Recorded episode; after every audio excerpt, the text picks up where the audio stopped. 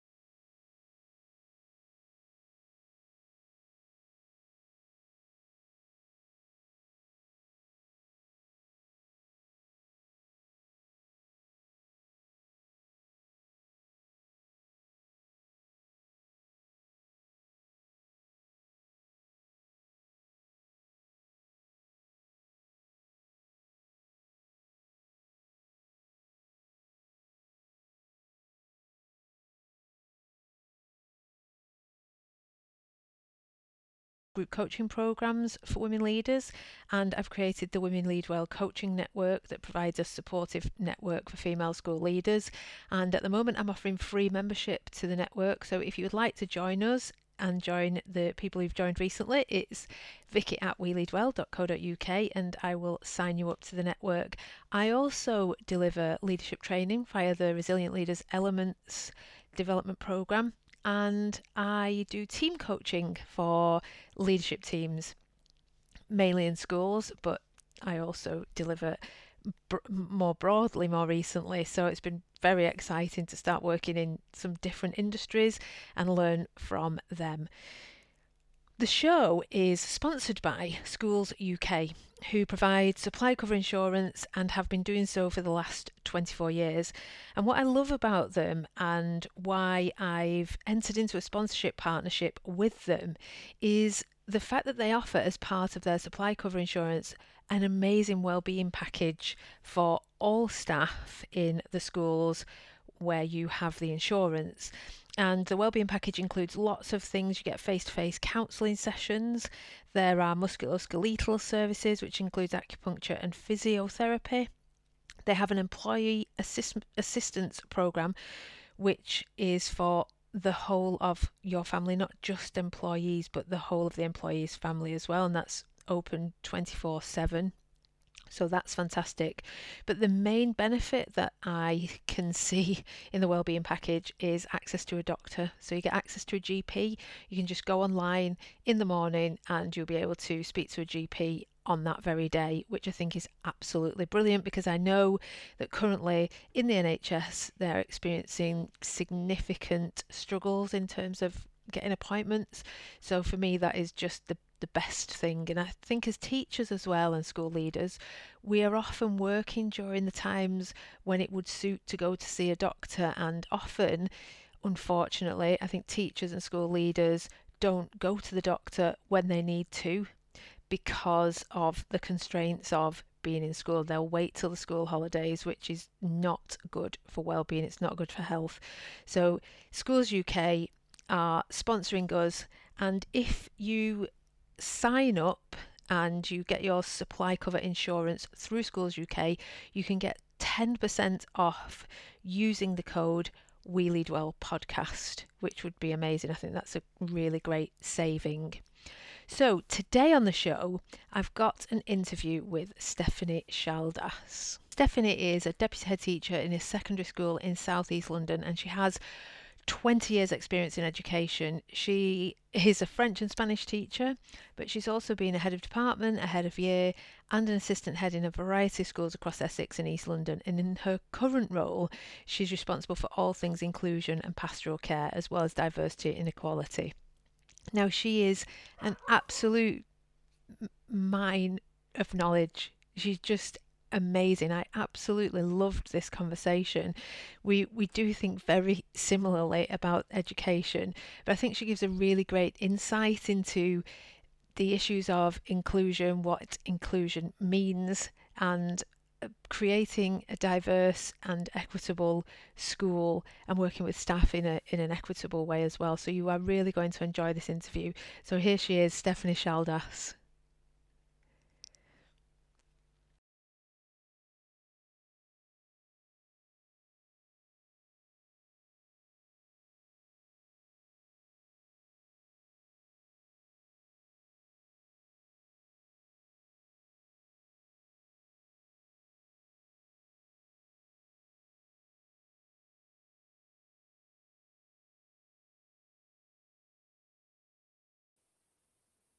Okay.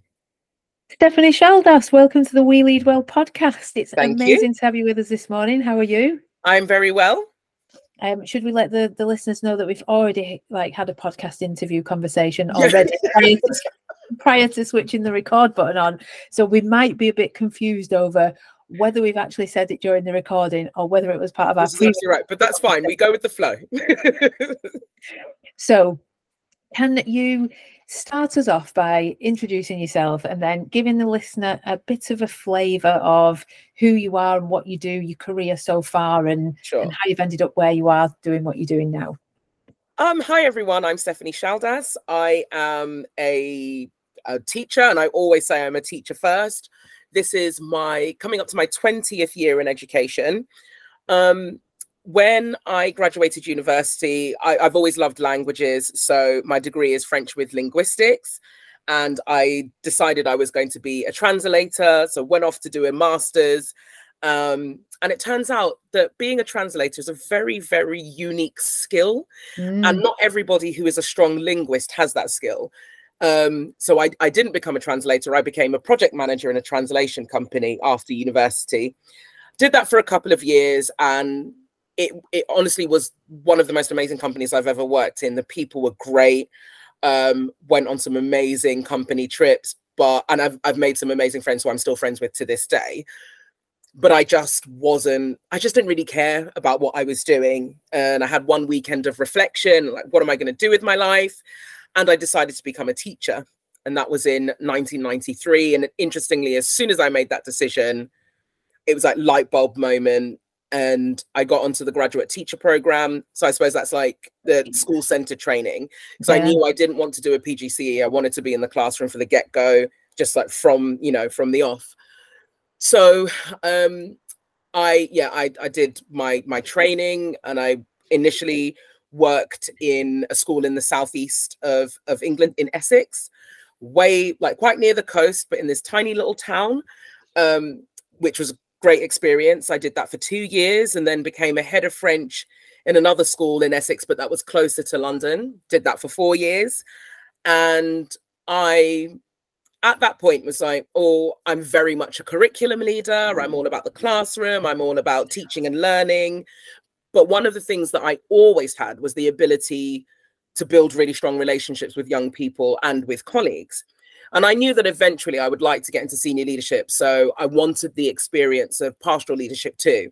So after four years as a head of French, I did a sideways move and became a head of house in um, a an academy in Hackney in London, where and I was there for five years. In that time, I did a secondment to SLT. I had my son, so life was happening whilst there was career progression. Um, after that, I became an assistant head Uh, no let me let me step back a bit. That was the moment that i truly became passionate about what it means to be an educator. When i first became a teacher i would have told you no no no no no pastoral's not for me that's not for me that's not for me. But actually as soon as i became a head of house i recognized that understanding where kids are coming from and having some impact on who they are as people what is is a big part of what it means to be a successful teacher. And the most effective teachers i've come across are the teachers that do not separate their pastoral role from their teaching and learning role. They they see them as intertwined. Um, and so then i became an assistant head teacher for behavior at a school in Waltham Forest in London. It was an amazing community school, really pro- like quite progressive, really about building relationships with young people in the community. Um, understanding that education is not just about outcomes, it's about the skills that young people develop that set them up for life. And from that point, I knew that I couldn't ever go back to a school that didn't have those values or go into another school that didn't have those values.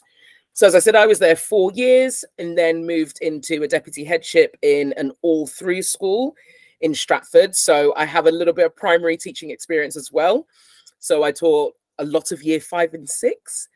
And if there are any secondary educators out there listening, I would encourage you to do a stint in a primary school. It I know that my teaching is has come on leaps and bounds as a result of having to teach um, primary school and primary teaching techniques are absolutely valid and really effective with secondary subjects as well. So, but whilst I was in that school, I was a deputy head as well for um, inclusion and all things pastoral and student support. Um, that was a really interesting experience trying to have a golden thread from reception up to sixth form and trying to understand yeah how to meet the needs of quite vastly different groups of young people um, i learned a lot from there I, you know i took away you know the impact of oracy is something i think every school needs to invest in young people that can that can communicate will always be able to communicate and it's something that we should be explicitly teaching in schools I had that experience. I was there three years. I was there during a pandemic. So, three months after I started at the school, we went into lockdown. That was interesting. so, did all of that. And now I currently work in a progressive community um, comprehensive in Southeast London with 2,200 students from year seven wow. to year 13. It is huge. Um, and it's a school that really believes in a broad and balanced education and that education is about helping young people understand the world and change it for the better and when i that's the you know our school our school motto and, and i remember reading that and thinking that's that's what education is to me. And finally i found somewhere that verbalizes what i believe it is too.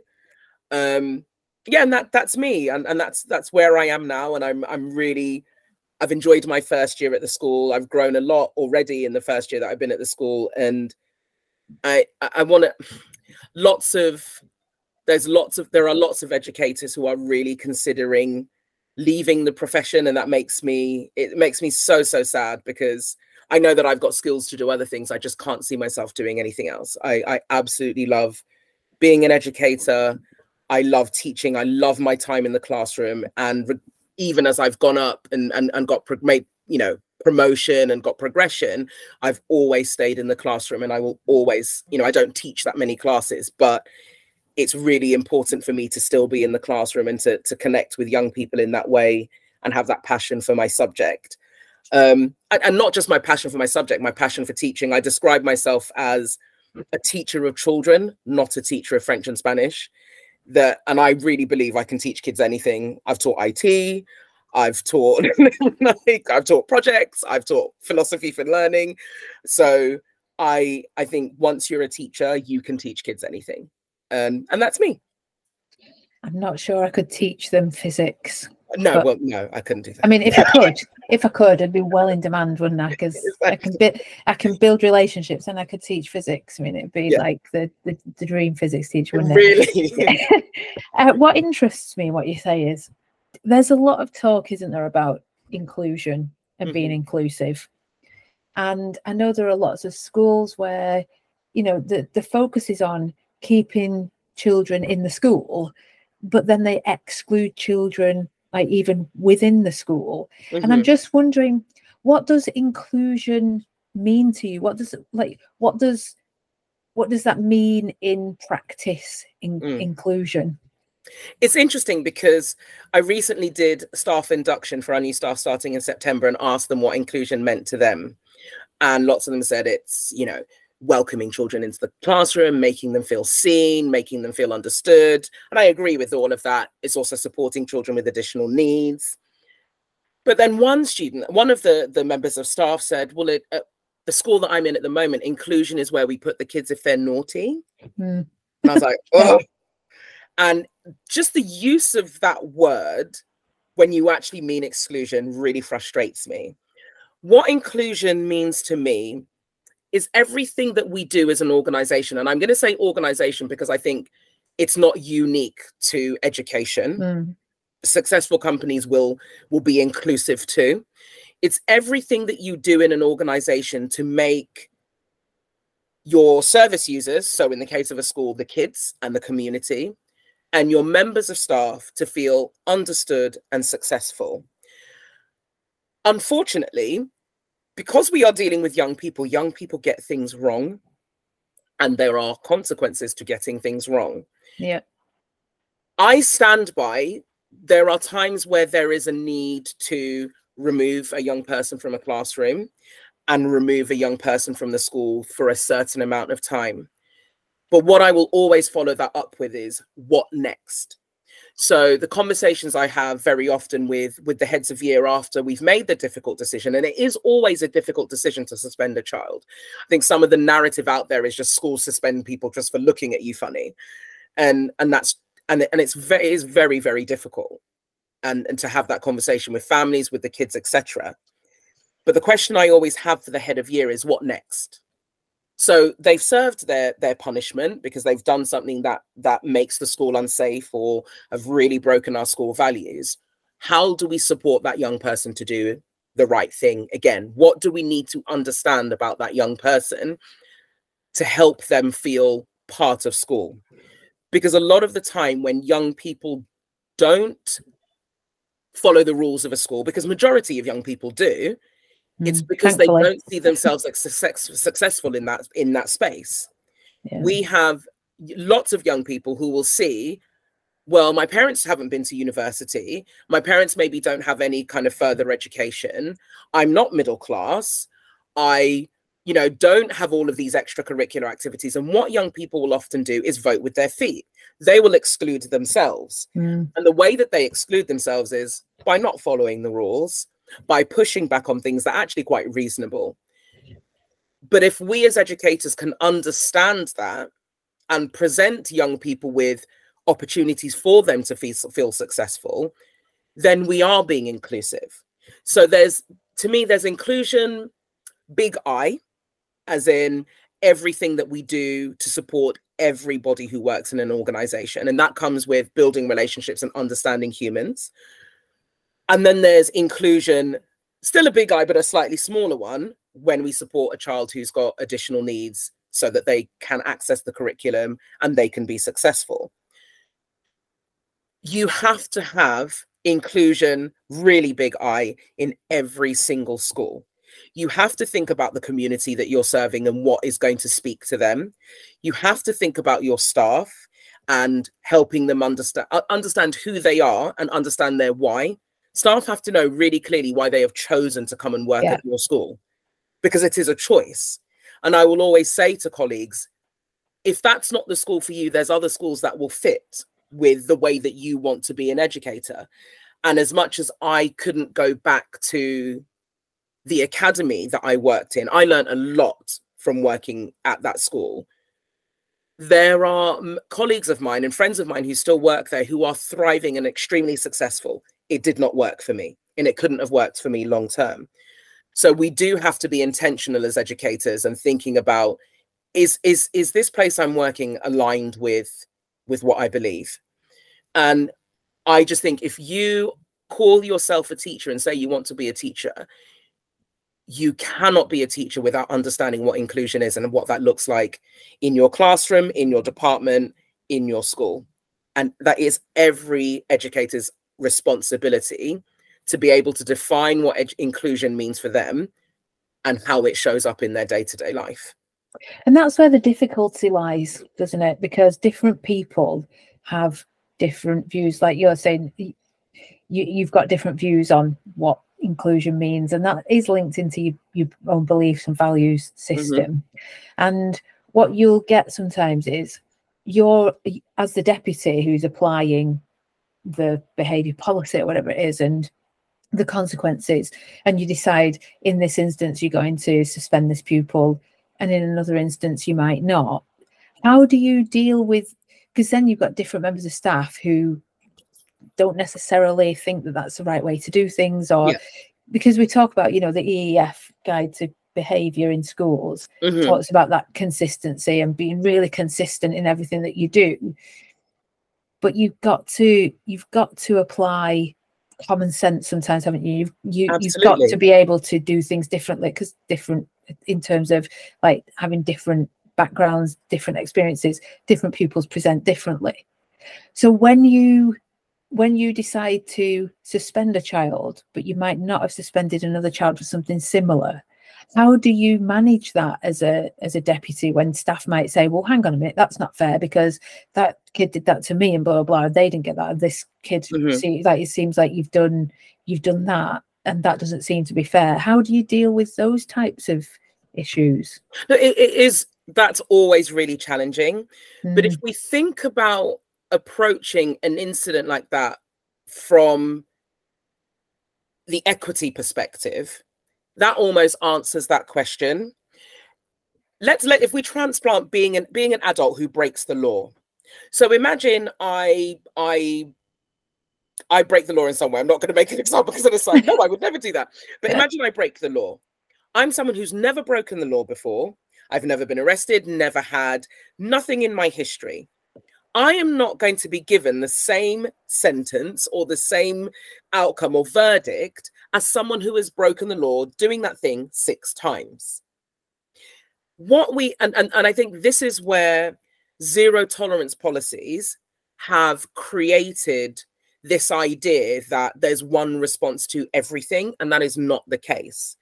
The way we as a school and i and i've always personally believed this and, and it's great to work in a school that believes this too zero tolerance means we will mm-hmm. respond it doesn't mean we will respond in exactly the same way every time it means we will respond so when we talk about having a zero tolerance approach to bullying or a zero tolerance approach to racism it means if we experience or we see bullying racism sexism um, verbal abuse towards staff or students, physical abuse towards staff or students, we are going to respond.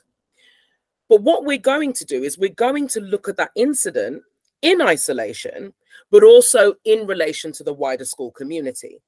We're always should be always asking what harm has been done and who has that harm been done to. Now, it is different to have an instance where two young people get into a physical altercation. It happens but they're equally at fault. They both admit what they've done.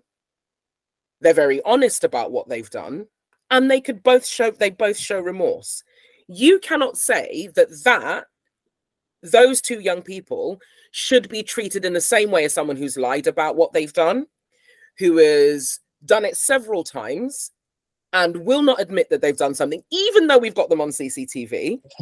And so just looking at the facts means we are able and we should be able to sanction according to that individual incident. And then we need to look at well, actually, does this have a wider impact on the, the school community?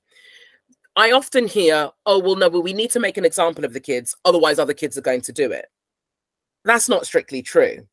Because, like I said, 95% of children in my school do the right thing all day, every day.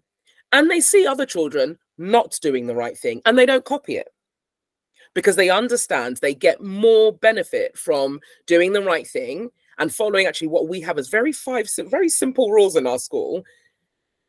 So they so this idea that an exa- a public example needs to be made is actually not necessarily true. I think there are conversations we can have with the wider school community if an incident happens to share how we've addressed it and what the impact of that is. But we shouldn't be sanctioning a young person to make a point for other young people. I mean, a good example of that is if the death penalty worked, then you wouldn't need the death penalty. Exactly. Therefore, it's not a deterrent, is it, to see someone's because whenever you do something, you know, you think you're going to get away with it, don't you? People Yeah. who commit crimes don't expect to be caught, do they? So they don't necessarily. So the children are not necessarily going, "Oh well, that kid got that punishment level of punishment. I better not do that. It, Yeah. I remember looking at um, it was like the 50th anniversary of a school that I worked in. There was an old punishment book, and it was from like the 1960s, and it was when they gave the slipper.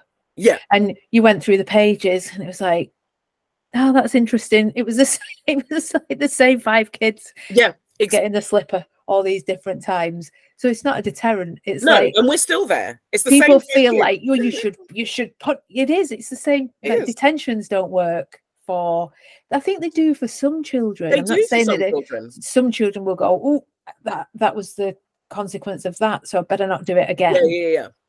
but for a for a small like you're saying 95% of children that will work with you yeah. get put in a detention you don't do that again you make get sure you do your it, yeah, homework on time but for a small percentage it doesn't work so it isn't a deterrent uh, in the bigger picture is it Hmm. Yeah. And I think what's important to remember is if we can have sometimes, you know, people will, will pull away from, oh, but we're just focusing on a minority. But actually, if we can make something right for a minority, it actually does have impact on the majority of the kids at school as well. And the majority of staff, even if they don't necessarily experience that thing it's like one of one of my roles is is is inclusion but sorry no diversity equity inclusion. So equity. So a lot of my school is on an anti-racist journey. And what i am seeing by us doing that work is we have got members of staff who are from marginalized communities feeling more visible feeling more included but we've also got members of staff who are not from those mar- marginalized communities who are learning, understanding, and growing as a result of having exposure to those mar- marginalized communities and rethinking the way that we include, we teach, we educate as a result of that. They may not be experiencing racism on a daily basis or microaggressions on a daily basis, but their understanding that that is someone else's experience is helping them grow as a person Mm, and as a cisgender black woman racialized you know racialized as black. There are things for example i've got lgbtqia colleagues whose experiences who i do not experience what they experience. I can i can empathize because i'm from a marginalized group. But there are things that i am learning about the lgbtqia community as a result of trying to understand their experience. And and this and and for me it works for young people as well young people show up as what they've experienced growing up. I'm trying to do some work to understand that means that you can teach them means they're more likely to be successful means they believe you when you say you've got this you can do this i absolutely know you can do this. And you know and i'm sure lots of teachers will know you know think about that one kid who behaves who's really engaged in another classroom but in yours it's carnage and i can think straight away of one kid in my class and i see him in a geography lesson and i'm like sorry and i have to really think about what is it that i'm doing what's the atmosphere in my classroom that's meaning that young person doesn't feel like they can be successful and that's with 20 years of experience yeah I'm still challenged every day by the odd people where I'm like, I I don't know how to teach you, and I have to really think about that. So inclusion is everybody's job. Teaching know- is everybody's job. What I think you what I think you've drawn out of that there though is that what some teachers do is they will put the blame on that child Mhm. for their behaviors and Yeah. say that child is not behaving in my lesson therefore as a deputy or as my head of department or as the head of year or whatever you need to do something about that Yeah, but I think what you recognize there is that as the teacher, you are the person responsible for creating the conditions in which children can learn effectively. And mm, I, I know there'll be a lot of people going, no, no, no, you're not right, won't they? Like that'll have got people's hackles up, hackles up. Um, but it's a two-way thing. It's, it it is a two-way thing. Like if you think about a relationship, it's how it is because of what you both bring to the relationship Of course. in a classroom, like there's that you bring whatever you bring and they bring whatever they bring. And I think there's a lot of it's it's you've got to be very self-actualized, haven't you, to be able to say, hmm, hang on a minute, am I doing something Yeah. here that's causing this person to not be able to engage? And I don't think it's the case always. I think there are there are young people who struggle across the board, aren't there? Yeah. And it's not necessarily you as the teacher. But if that if that child is engaging in another lesson or other lessons and does okay with other teachers, you do have to look at yourself, don't you? And say, "Mm, I'm not I'm not doing something and have the conversation with the child in which you say, right, what's happening in this lesson for you? What is it that's making you behave like that or feel that way about me? What what am I doing? Mm. But that's hard for a child as well, then, isn't it? To tell the teacher like in a conversation with that. It's not speaking truth to Yeah. power, not easy, is it? but then that's that's where the relationship is exceptionally important it's so so so important. And you know i i often talk to colleagues about power and i often hear from teachers oh no no i can't possibly do that. You know they'll they'll they'll take the you know they'll they'll they'll abuse it. I'm losing my power. You're the adult you can't lose the power. Because you can remove that child from the classroom you can call their parent you can call a meeting you can put them in detention. You don't lose any power. It's not possible but it is scary. And i think about the times even in my senior leadership roles where i've had colleagues who are heads of department come up to me and say steph you were kind of out of order in that interaction. And i'm like "Ah! damn it. And no one wants to hear that. But we have to be able to. And we have to we have to hear i've had i've had to sit with kids and they and and and listen to them say to me but miss when you do this or when you did that this is how it landed. And my intention is to never belittle a child. That's never my intention. My intention is never to make a child feel like they can't be successful. But i can still do that because i'm a human being.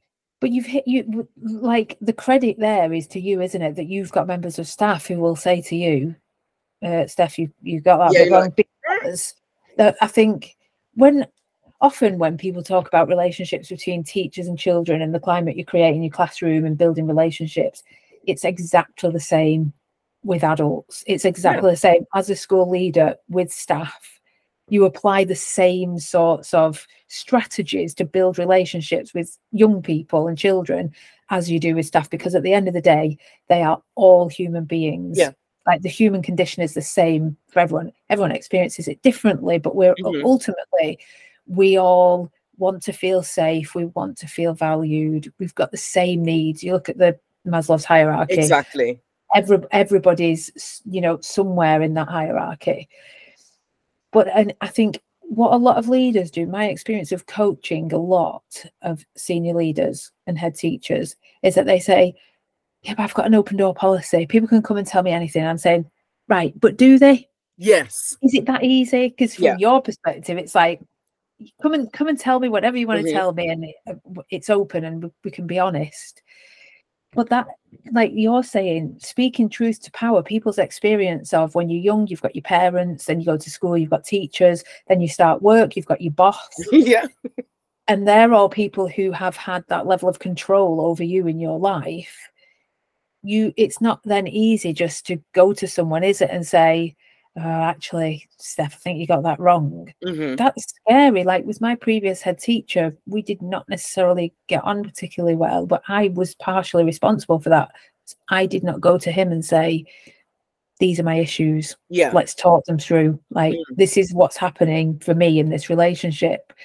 So how have you got that? Because i think that's that's the thing that a lot of i think a lot of leaders in schools middle leaders senior leaders head teachers need to be able to do like you've got to build a relationship to that point not only with the children but with some children are much braver than staff because staff are much further along the line aren't they Yeah. of the that power relationship how do you build that relationship where staff do actually come to you and say listen i need to be honest with you this this is what happened because i don't think it happens that much i think there's an open door policy but i don't actually think staff believe it necessarily Before we find out more about how Stephanie has created that true open door policy, I'd like to tell you a little bit about our partner, Head Teacher Chat. Head Teacher Chat discusses lots of topics, from how to support pupils with learning, how to support parents, and the many issues that come with leading a school. The aim of Head Teacher Chat is to support head teachers and school leaders who are in a challenging and often lonely role. They do this by offering lots of information for schools to tap into. For example, they have lots of fantastic education companies on their database for leaders to discover, as well as leadership templates to download. They've written product reviews for leaders who are looking for products for their school. And this year, they've even launched the very first School Leader Planner, especially designed to help leaders to be productive and organised. If you'd like to hear more about Head Teacher Chat, you can find them on their website at www.headteacherchat.com. Head Teacher Chat. It's what head teachers are talking about. Now let's get back to the interview. You know, I think partly it's it's to do with the fact that I'm I'm not afraid to say I don't know, or I've got it wrong, or I'm sorry. And then the other thing is I don't lead with my role. So, for example, in my classroom, so I have this lovely, I've had this awesome year eight class who have driven me, I like love them to bits, but also have driven me absolutely insane this entire academic. But they're so great. I really love to teach them. And so I joined the school, I'm teaching them, blah, blah, blah. And then about three or four weeks in, one of the kids says to me, Miss, I didn't realize you were the deputy head teacher. And I said, No, but why would you? And he was like, Huh. I said, Because to them, I'm their Spanish teacher, I'm their French teacher, nothing else. And then whenever I see kids around school who are not doing the right thing, or I'm just wandering around, or I'm on duty and I'm accosting, I'm not going up to the kids saying, or to the members of, of staff saying, I'm the deputy head teacher, you have to do what I say.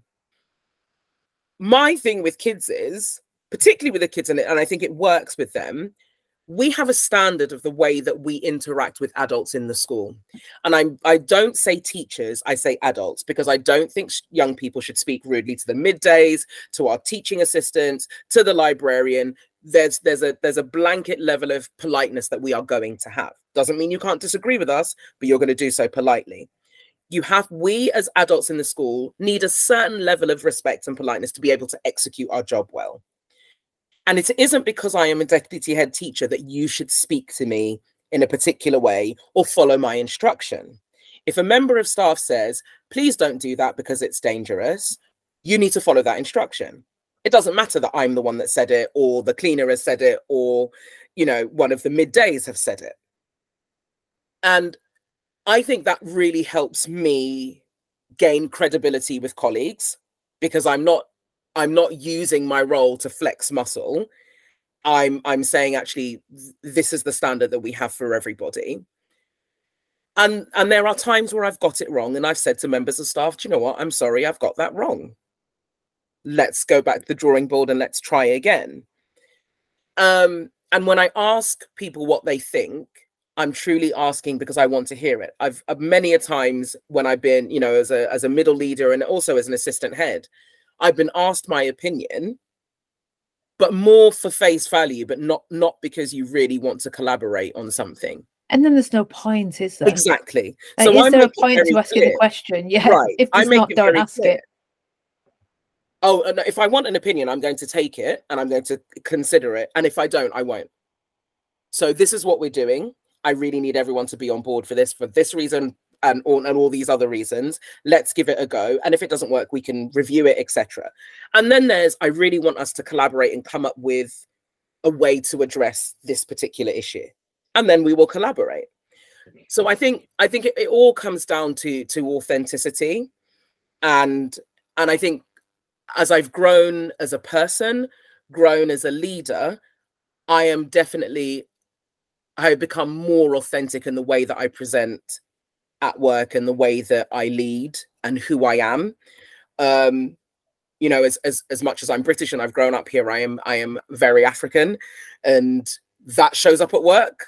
In sometimes I will slip into an African accent when I'm talking to the kids, when I'm talking to staff. I dress in traditional clothes at work. I talk about my family. I use them as you know examples. I talk about my husband. I talk about my child and very often you know we're, we're told as educators you, you shouldn't share who you are. But that's actually just it, that's just not real. And the kids and other colleagues really respect the fact that they see you as a, a 360 person because they are 360 people. You know kids will come to school you know wanting to talk about you know their new dog something they've done with a cousin a, a member a co- member of their family who's passed away. They are carrying all of the things that we carry as adults but what they don't have is our supposed maturity to be able to deal with those things in the best way so you know that kid that turns up in the morning and they have a proper face on as they're walking into your lesson acknowledge that they have a face on It's no, it's no different with staff though. That no exactly Like, oh are you all right you don't Get look some members you of staff who come in school looking yeah really and down or sad, and it's the same. Ask them, can I? What Can do I do anything?" today? Are you? Are you? Yeah And then don't ask it if you don't mean it. That's another exactly thing, oh, isn't no, it? Like don't ask a member of staff if you if you're okay. And I I used to find not just saying are you okay, saying "Oh, you look a bit you look a bit down. yeah exactly. Is there anything I can do to help you? Rather than like you ask someone if they're okay, they'll go, "Mm, yeah, I'm fine. yeah exactly And then it's not Yeah. a way into a conversation, Yeah. is it? Like I tend to say, like, notice things. exactly name I've what you noticed that notice You're Yeah. pretty quiet this morning. hmm Is there anything I can do to help you? People will open up better to you. One of the things I wanted to ask you there was you're saying so many great things that like my brain's going, you need to ask that, you need to ask that, you need to ask this. I've got loads of notes here that I've made. So when I do coaching for NPQH and NPQSL, we talk a lot about making decisions, and lots, lots of my coaches will say, "I know that I have to make a decision, but I'm I'm not very good at. I don't think I'm very good at making decisions, and I'm not sure when when should I be asking people? When should I? When do I need to make that just make that decision like for myself?" So how do you know the difference between because you, you mentioned that sort of sometimes you'll just make the decision and it's like uh, right no um, in this instance i know that this is what needs to be done so i'm making that decision. In this instance i need to listen to what other people have got to say before i make a you know a carefully hmm considered decision that's in the best interest of everybody or whatever it might be. How do you know when to collaborate and when not to? I would say they often go in tandem.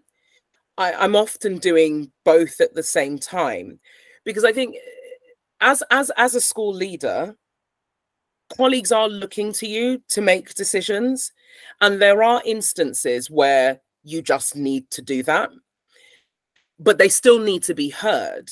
And so, particularly when, because particularly because my my my area of expertise is pastoral, very often, you know, something's gone wrong in a classroom or there's been an incident. The adults want to feel heard, but they want to feel supported and they want to know that something's going to happen.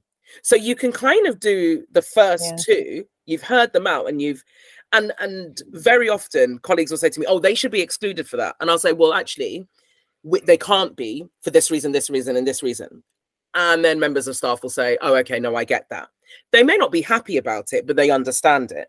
Sometimes I think that's what's missing. It's just that explanation of, well, actually, statutory guidance or, you know, that our behavior policy says this, so we can't go to, we can't jump to that sanction. you know in that instance as well do you think it's really important to acknowledge the member of staff's feelings like when you say i recognize that this is probably going to make you feel quite frustrated Yeah. or annoyed this Yeah. was the decision that i made and these are the reasons why Yeah. and i'm sorry if that leaves you feeling x Yeah. just in this instance this is what needed to happen and I think sometimes sometimes I can be a little bit brutal in those situations. So I have a I when it comes to staff writing statements, I I, I, go with a the statement doesn't care about how you feel.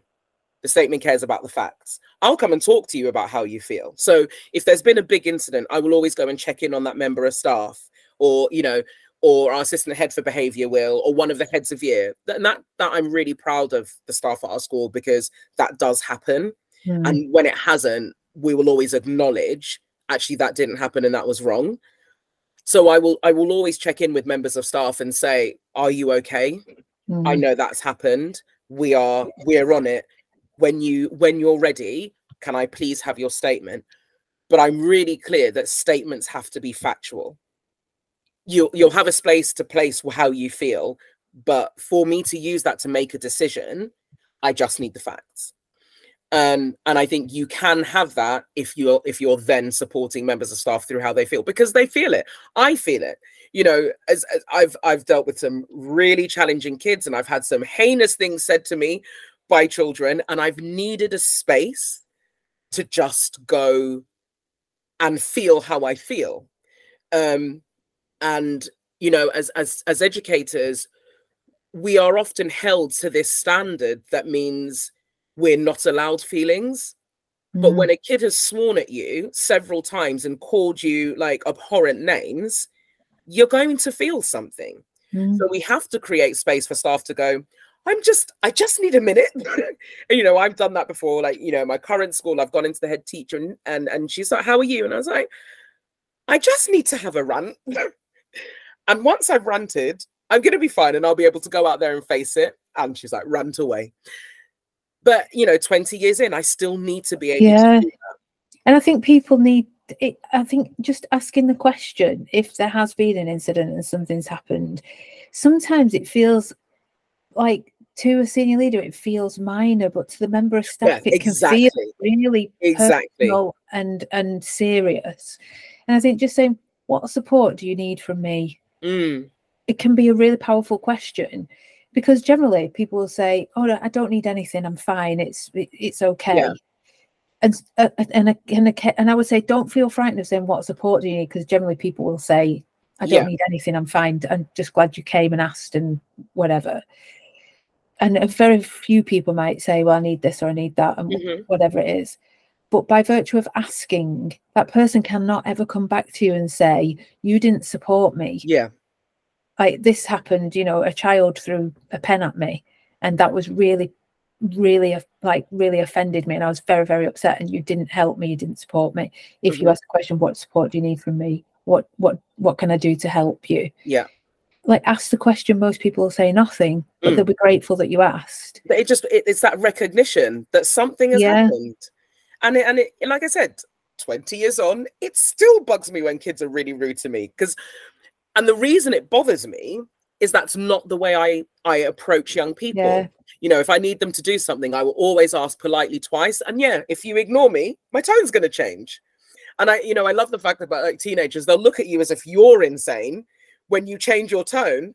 But I asked you nicely twice, and it's frustrating. But but I think you're right. As a senior leader, I'm not in the classroom as much, so not exposed to it as much. I'm also often dealing with like really big things. So it's important that I remember that one swear word in a classroom may feel really big to the average classroom teacher, but actually not that big a deal to me because I'm dealing with a kid who's maybe brought a knife into school and we're trying to work that out. But it is, it still has impact. And and I think the way that we approach it, certainly in the last three schools that I've worked in, including my current school, is the harder way of engaging children. It is. It's also the way I parent. I, you know, I had a, an old school mother who is, you know, love her, but a little bit dictatorial. Um, and that's and that's not really the way I parent. I'm quite liberal in the way that I parent, as as is my husband, and it's hard because if you know my son does something wrong you know old school you get smacked doesn't really fix anything. But it's harder to sit down and talk to him and ask why what were you thinking when you did that? Do you understand that that's dangerous or the harm that that could cause or the harm it causes you not necessarily just other people? And it is it's a much more challenging way to parent and approach education but I believe in it, and I believe it it nurtures young people into adults who recognize that they have a voice, know how to use their voice, recognize why something is wrong. Because very often the kids don't necessarily get why we have particular rules. So when I like we talk about punctuality, and I will often say to kids, when we are on you about your punctuality, this is a life skill whether you work for someone or whether you have your own business or you're entrepreneurial, you have to meet deadlines. You will lose clients if you are constantly late. So, getting to good habits and being punctual now is a life skill but also on top of that and, and and you know primarily it just starts your day off in the worst way. Because what's the first thing? You're late. Why are you late? Your first conversation when you come into school is negative so even that we're trying to change because some of our young people come to school with lots of challenges and they can't always help the fact that they're late as annoying as it is when they're late. Yeah. so what we're trying to move to is it's really lovely to see you we're glad you're here we'll talk about why you're late later let's get to class. And that in itself means that young person comes into school they already feel a bit rubbish because they're late for school because they know they're late their first conversation isn't negative. They know the conversation about lateness is going to happen but it doesn't have to be the first thing that we talk about. Actually let's get you into a classroom and get you learning. That's what you're here for. And i think just those little tweaks in the way that we interact yes it's harder to do but i think it has longer dividends. And Yeah. and and it creates an environment where children don't constantly feel persecuted because it just- can feel like that as a But young you let you're letting them get away with things. That's No, letting we're them get away with it. we're not because the conversation happens later I'm being facetious. i know but that's what people agree, will but that's what some often. that's what Yeah. some members of staff will say. But that's where that's where that piece of work in terms of this is the way we operate in this school. hmm And if you don't agree with that, there will be other schools that you can go to where Yeah. they really reinforce punctuality yeah or they have much more of a zero tolerance approach. I know you have zero tolerance, but it's a different type of Yeah, zero exactly. tolerance in other Yeah. places. That, however, even though you say that, some people they don't have the bravery, do they, to go No. apply for a job in another school, and you do end up with with the people in your school. do. How have, have you worked with any people like that? And I have. to- can you tell us about that then? Give, give us an example because I think it's something that a lot of head teachers and senior leaders, middle leaders struggle with. Do you know? Hmm. I think back to the school I worked in in Waltham Forest, and and there were a couple of members of staff who just who who weren't on board with taking responsibility for behavior in their classroom. It was always, oh, but you need to come in and take them out, and you need to come and fix it, and you need to, and that in itself, what they weren't seeing is how disempowering it was for them Mm, it's all well and good me turning up. The kid behaves for me, but I don't have to teach them. So that's actually ineffectual. It's like it's ineffective. Um, and I think I think of one person in particular. I and they were slowly coming on board. They're no longer at the school now. But what I think helped them understand that was if that child restores with me, it doesn't change their behavior in your classroom. They're not understanding what the expectations are in your classroom, and you are responsible for that. It's you know it's your domain. It's it's the kid's domain. You have to be able to create the standard and see it through.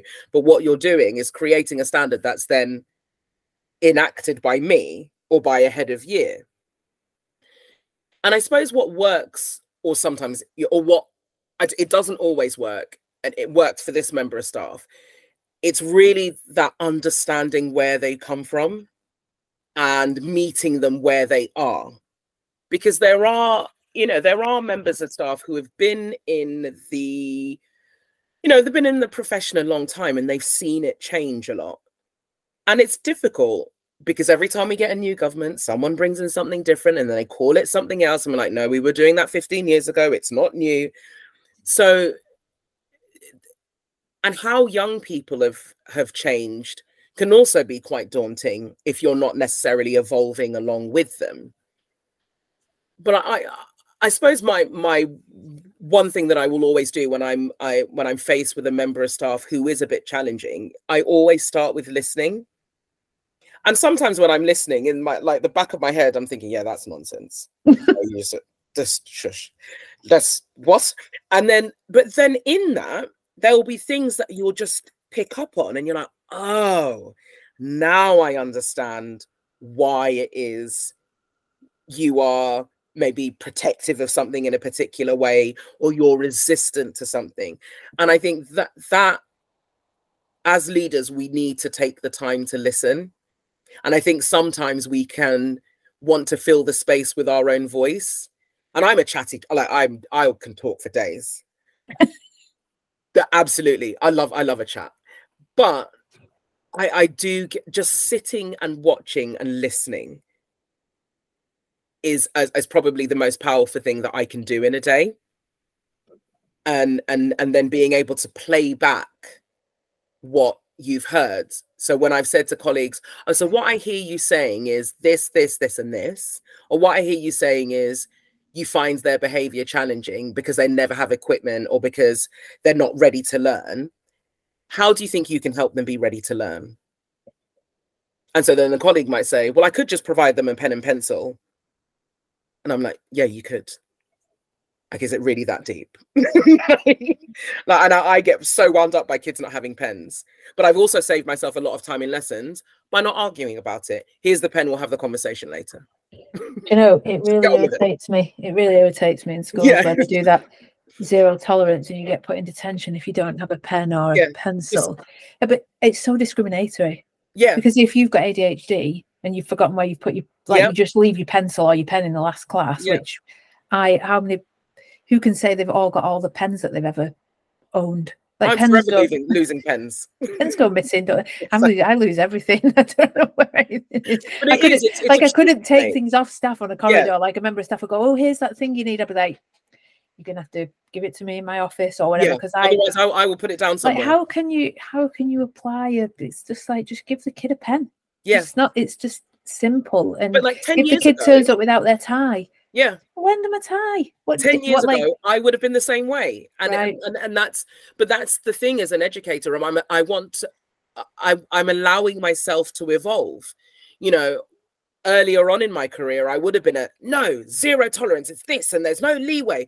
And I couldn't be more further from that as a person, as a teacher, as a parent. So it, we have to allow ourselves to evolve and to to take things differently. So now, if a kid doesn't have a pen, I'm like, here's the pen, getting on my nerves. You better produce some amazing work this lesson. it's about creating the conditions in which people can flourish, isn't it? Yeah. Not creating conditions where people feel resentment, yeah. or embarrassment or shame or guilt or whatever yeah. it might be.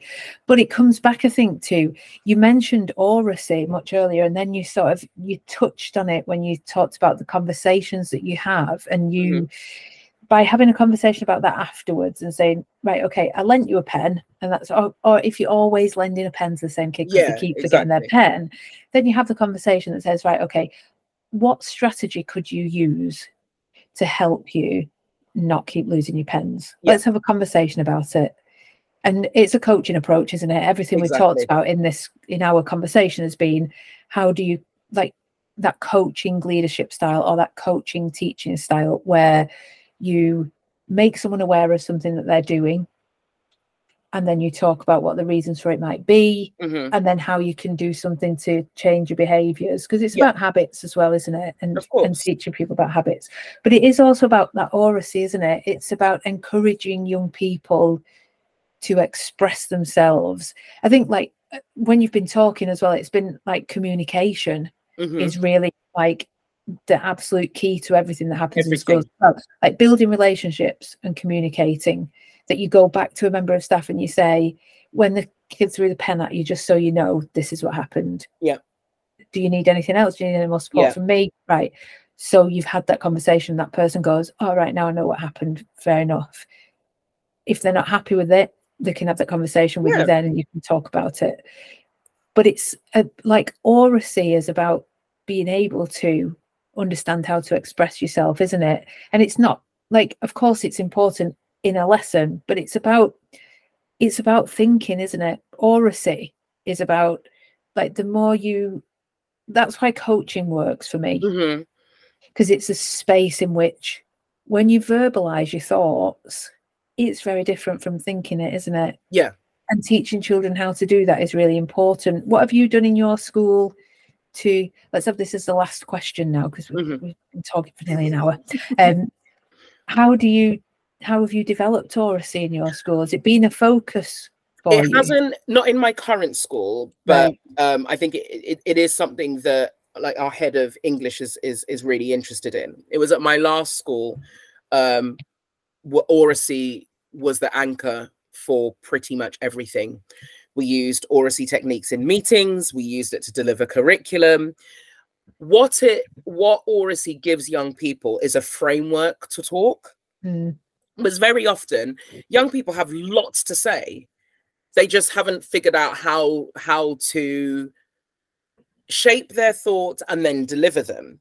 So what Oracy gives young people is the ability to reflect. So very often you would start by, you know, this is the bigger question or this is the issue.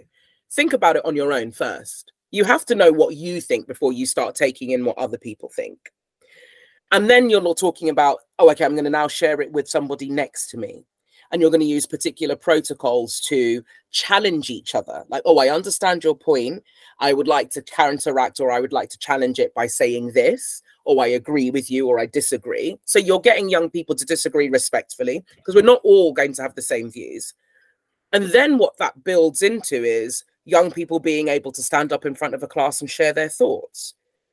But so because we, we often ask young people questions without giving them the space to think about if they can ask the answer the question and if they need support from somebody else to get them to the point where they can ask the question. So like i'm a little bit on the fence about cold calling because i don't think it's particularly effective for young people who don't who aren't necessarily confident speakers and cold calling without giving young people thinking time, the ability to share with the person next to them. So I will do it that way. Think, share with somebody else, get your thoughts. Now. I'm going to cold call.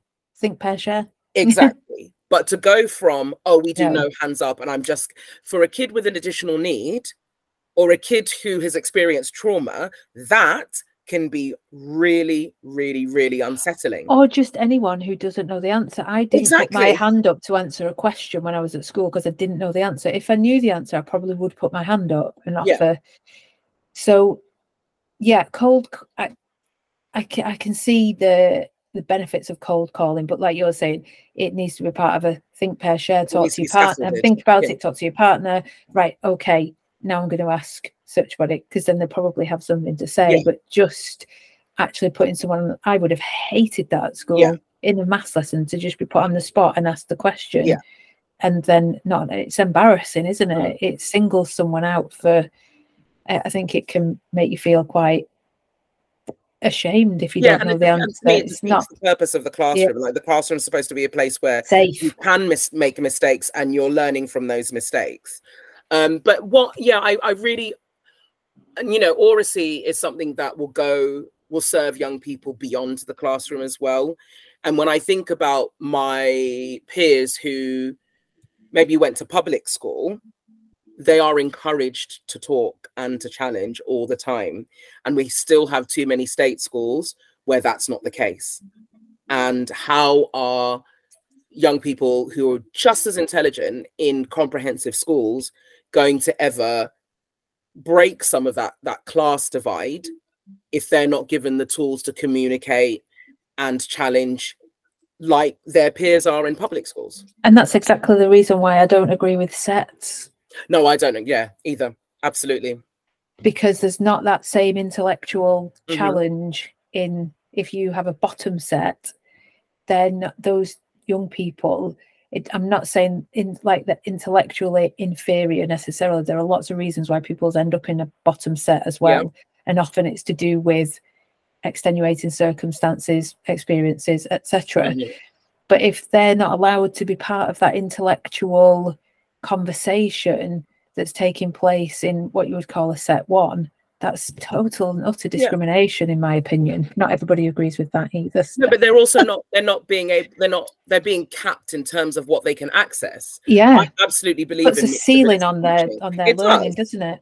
and we certainly shouldn't have sets at key stage three like i can understand at key stage four where there may be tiered papers you can understand it a little bit but even then you can teach the majority of the course in year 10 mixed ability and then set in year 11 if you really have to do it. There's a lot there's a lot of research that shows that mixed ability teaching allows young people to flourish and actually to access you know higher levels of learning. Maths teachers a lot of maths teachers will tell you it's not possible in maths. And i say well it's funny that because it's possible in primary school maths. Exactly. They teach mixed ability classes for seven years. Yep. and then you say all of a sudden when they go into year seven that's not possible anymore. How Mm, can that be? it just that that doesn't make any sense. So that Yep. there's a lot of arguments there are a lot of arguments for setting but they only work for the most able pupils. Like even if people say you know you don't want to be in a class with uh, some people you don't I, I don't want to be like putting myself out in front of this group of people who i'm a bit intimidated by or whatever that's all that's still discriminatory because it's still all about mhm, the more able exactly. pupils or and focusing on them and what they need rather than focusing on what the pupils need there. We've been talking for ages and i I've know. such- i've enjoyed it so thank you i have too. We've sort of gone around all over the place but i think what we essentially what we've talked about is relationships. Yeah and working with people mm-hmm. regardless of regardless of their age or background. Yeah. like, it's getting the best out of people isn't it? And Yeah. how you do that. Um if people want to find out a little bit more about you and what you do or if they've heard you like i would be telling everybody get steph and speak at your i don't know ect conference or leadership training session or whatever it is because i think you're really really engaging. Oh, so if people you. want to get in touch with you for any reason whatsoever how can they find you? So you can find me on twitter i am on twitter. I can never remember my twitter handle. I think it's It's just my name. It's not called twitter anymore don't forget. It's oh called god it's x. Oh don't you just hate that. It's mostly because i'm i'm, I'm just i like and what do you do in, just leave it alone. But if it's not twitter what do you do? You're not tweeting then are no you? No, you're not Is it- tweeting. So on yes you can find me on x. Ugh. um it's just my name. You could search me. I also have um an instagram page which i need to get better at putting stuff on called mrs shaldas speaks. Um and you can find me on there. Um yeah those are probably the the two to the two best places to find me. I'm trying to get a bit better at putting content on my twitter page um on my um instagram page. Yeah but you're a deputy you're a very busy deputy head. It's- when have you got time to do all this social social media stuff. It's been an absolute pleasure to talk Me- to you. Thank you. Um there is so much there for people to take away so thank you so much. Thank have a you. have a great day. You too. I enjoyed that conversation with Stephanie so so much. It, it I think it is one of my favourite. I, don't, I know I shouldn't have favourites, but I think it might be one of my favourite conversations that I've had when I've been making the podcast. She is just so passionate and compassionate, and that just comes across in everything that she says.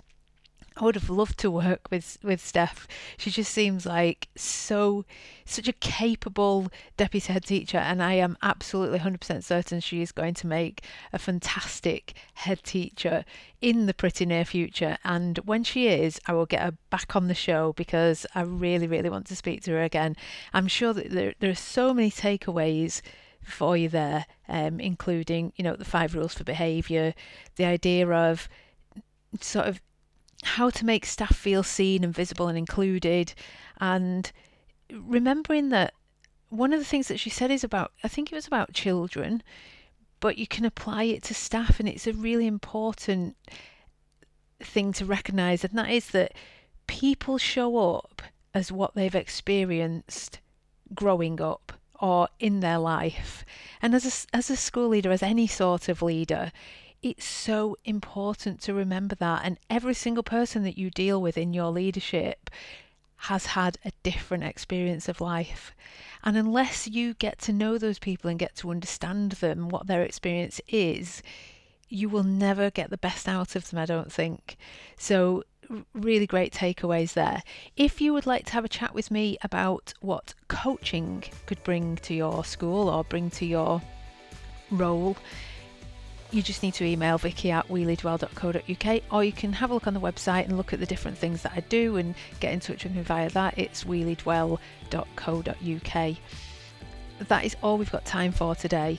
I hope you're enjoying the summer holidays. It's been a, a really nice week this week, actually, and it's just gone bit cloudy today, but hopefully this weekend is going to pick up. Anyway, you're not in work, so whatever you're doing for the summer holidays, for the rest of the summer holidays, enjoy it. I know you've just had A level results, some of you are back in doing that and we've got GCSE results next week. But give yourself some time around those few days that you've got in school to still just have that relaxation and enjoy the summer break. And I will speak to you next time. Take care of yourself take care of your staff and lead well this episode of the We Lead Well podcast was brought to you in partnership with Progressive Masculinity and HeadTeacherChat.com.